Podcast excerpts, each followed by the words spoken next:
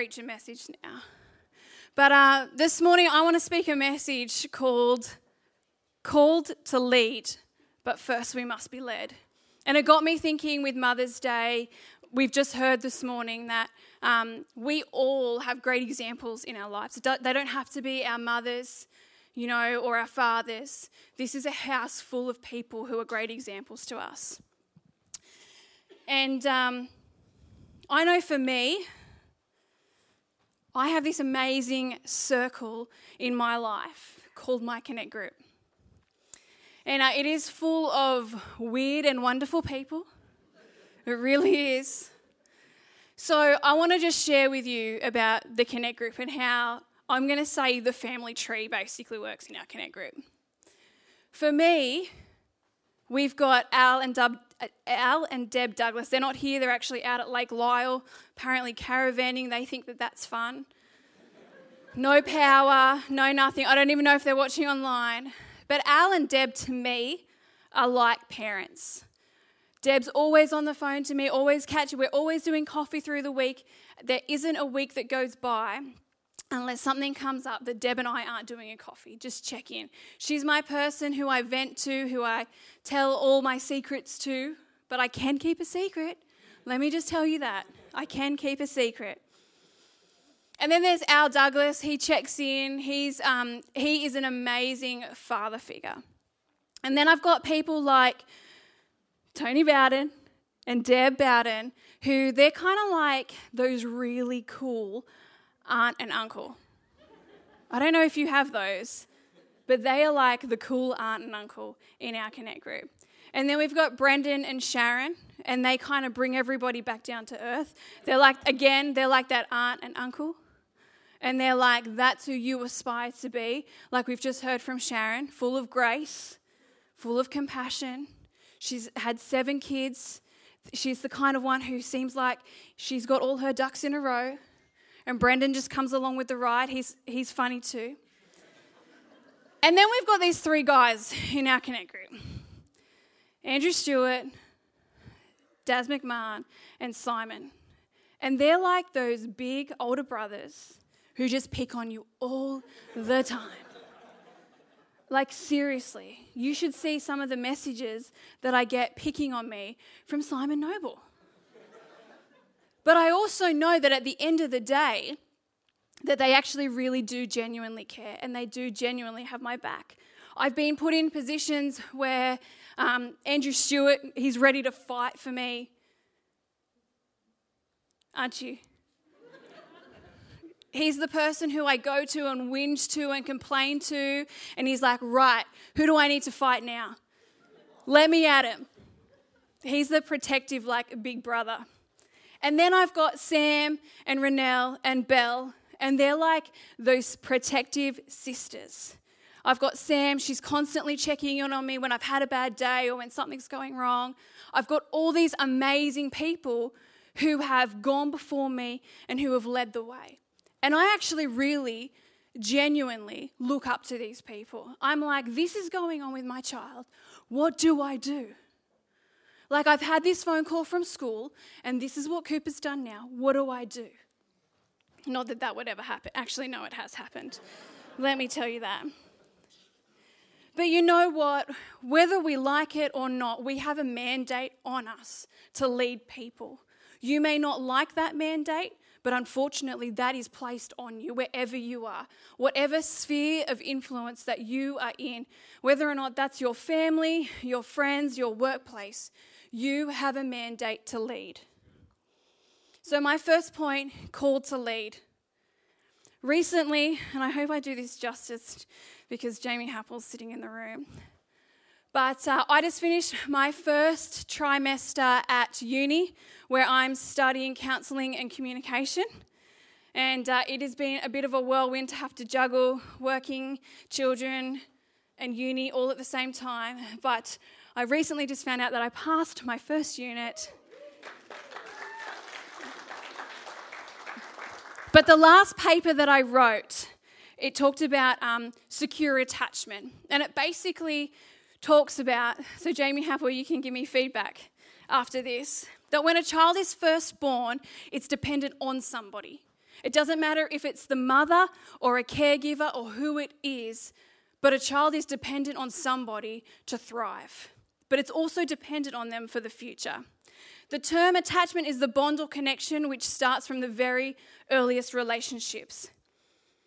Attachment styles were once viewed as an important element of an infant and childhood um, development.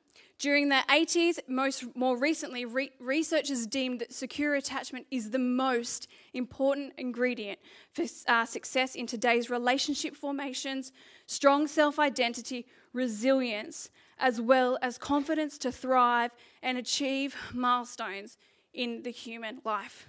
Is that right, Jamie? An American born um, psychologist and developer of the ecological systems um, Urie Bronfenbrenner. Is that how you say it, Jamie? He's got no idea. All right, so I can. he was identified for his research in the microsystems. And the most influential system that we have comes from the most immediate relationships that we have. Encounters with those in this microsystem have the most powerful influence in our lives not just for when we're first born, but throughout our life. John Bowlby, he's another British um, psychoanalyst and the original developer of the attachment theory. He had a desire to learn about childhood development. He grew up in a family where his mother and father were there but primarily absent. He was uh, raised by nannies, and at the age of seven, he was sent off to boarding school. And he had the worst childhood experience at boarding school. So, this led him to start um, his own research into the childhood development and attachment theories. The most, um, the most important one is secure attachment. In the early stages of our lives, the most important style, called the secure attachment, is where children feel safe and accepted. This is normally displayed by a parent being um, attentive, being nurturing, comforting, responsive, and available in an infant's time of need. If we look at the story of the birth of Jesus, his mother Mary, she was Jesus' human attachment figure. The term attachment figure obviously describes the primary role of a caregiver. Uh, in Luke 1:30 in the CEV, it says, Then an angel told Mary, Don't be afraid, for God is pleased with you. You will have a son, and he will be named Jesus. I can imagine Mary at that point in time. Don't be afraid. You're about to have a son. What are you talking about? Don't be afraid. Like, I know nothing about children, and I'm sure most parents who have had their first child go through that. About to have a child, and I know nothing about this small, tiny thing. Those of you who have kids, when you're ready to leave the hospital, does it ever cross your mind, you're allowing me to go home with this thing? What do you mean you're giving me permission to leave the hospital with this thing? Like, what do I do with it?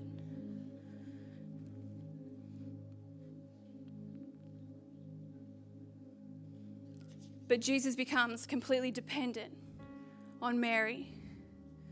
But it's been exampled somewhere for Mary to raise this child. She had the responsibility, she was in the position of being a caregiver. Acts 20 28 in the ESV says, Pay careful attention to yourselves and to all the flock in which the Holy Spirit made you oversee, to care for the church of God, which He obtained with his own blood. We all have a responsibility, whether we like it or not. You may be a parent here today, a grandparent, you may be an employer, you may be a ministry leader. You may just be somebody who's minding your own business. But there are people who are looking at you, and you are being the example. My second point, but first, we must be led. We don't learn something unless it's been demonstrated to us. As we transition throughout different stages in our lives, we're raised, we're taught, and we're led by amazing humans. They teach us, they guide us, they protect us, they love us, and they care for us. Most of these behaviors and traits we pick up on and we learn. Like I said, there are some here today who do have an absent figure in their life. I know my mum, she was raised in a house where there was domestic violence, and both my grandmother and grandfather were alcoholics. Now, my mum had a choice. My mum had a choice to go down that pathway because that is all she knew in life. Or she had the choice to break the cycle. From a young age, I remember my mum telling the story that she would, there was this Salvation Army church just down the road, and they'd send out the bus and they'd collect all the kids for Sunday school. And my mum had made a decision that she would go. I also think because my grandparents were so absent that my mum was looking for somebody to love her. And that's what she found within this Sunday school. Sunday school, it's a very old school term nowadays. But she found a group of people who exampled to her just what love was. Lately, we've had to be um, really, really careful what we say, what we do, and how we speak around our kids. The other day, there was an incident with a certain three year old in our house, and I said to her, You are not going to speak to me like that. And sure enough, she turned around and she said to me, Don't you speak to me like that. And I thought, Okay then. All right. Oh, I didn't know what else to do after that. I couldn't say it again. And then we have a certain six year old who, when you're having a conversation with them, the hands, when he is trying to tell you something, are so expressive. Like, you don't understand, mum. Like, oh, come on. I don't know who, who my children take after. it's up for debate. But you know what? They've been exampled that behavior. And they pick up on things. We pick up on things. It's like in, in the, the culture of fashion. Somebody sets the trend, and guess what? We're all suckers for it, and we all jump on board to whatever is being exampled. Social media, TV, everywhere. The media, we all jump onto it.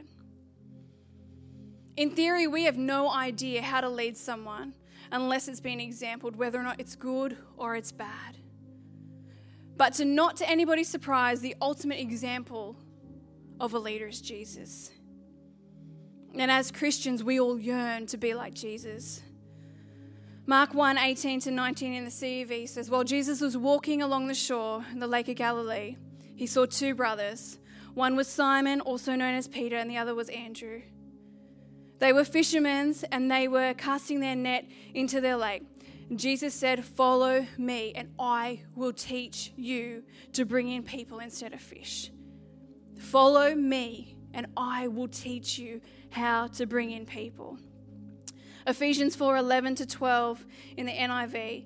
So Christ himself gave the apostles, the prophets, the evangelists, the pastors, and the, and the teachers to equip his people for the work of the service, to equip his people, so that the body of Christ may be built up until we all reach eternity in faith and in the knowledge of the Son of God become mature, attaining to the whole measure of fullness of Christ. Jesus led his disciples, he taught them, he, uh, he equipped them, he exampled, he loved, and he blessed them. This shows us how we need to lead. So, as I come to a close this morning, I want to list some significant lessons that we are taught by being a leader as we example to those. Jesus exampled grace, he exampled love, he exampled empathy and compassion, he exampled patience. And the biggest one of all, he exampled sacrifice. He equipped with truth, with hope, with faith, and with his own life.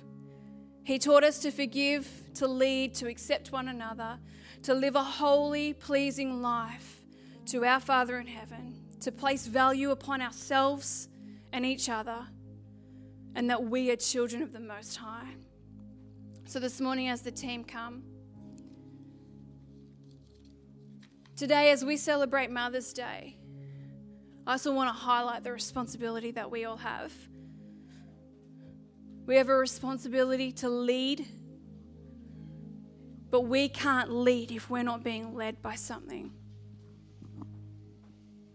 So this morning I want to pray. I want to pray for you on this this Mother's Day.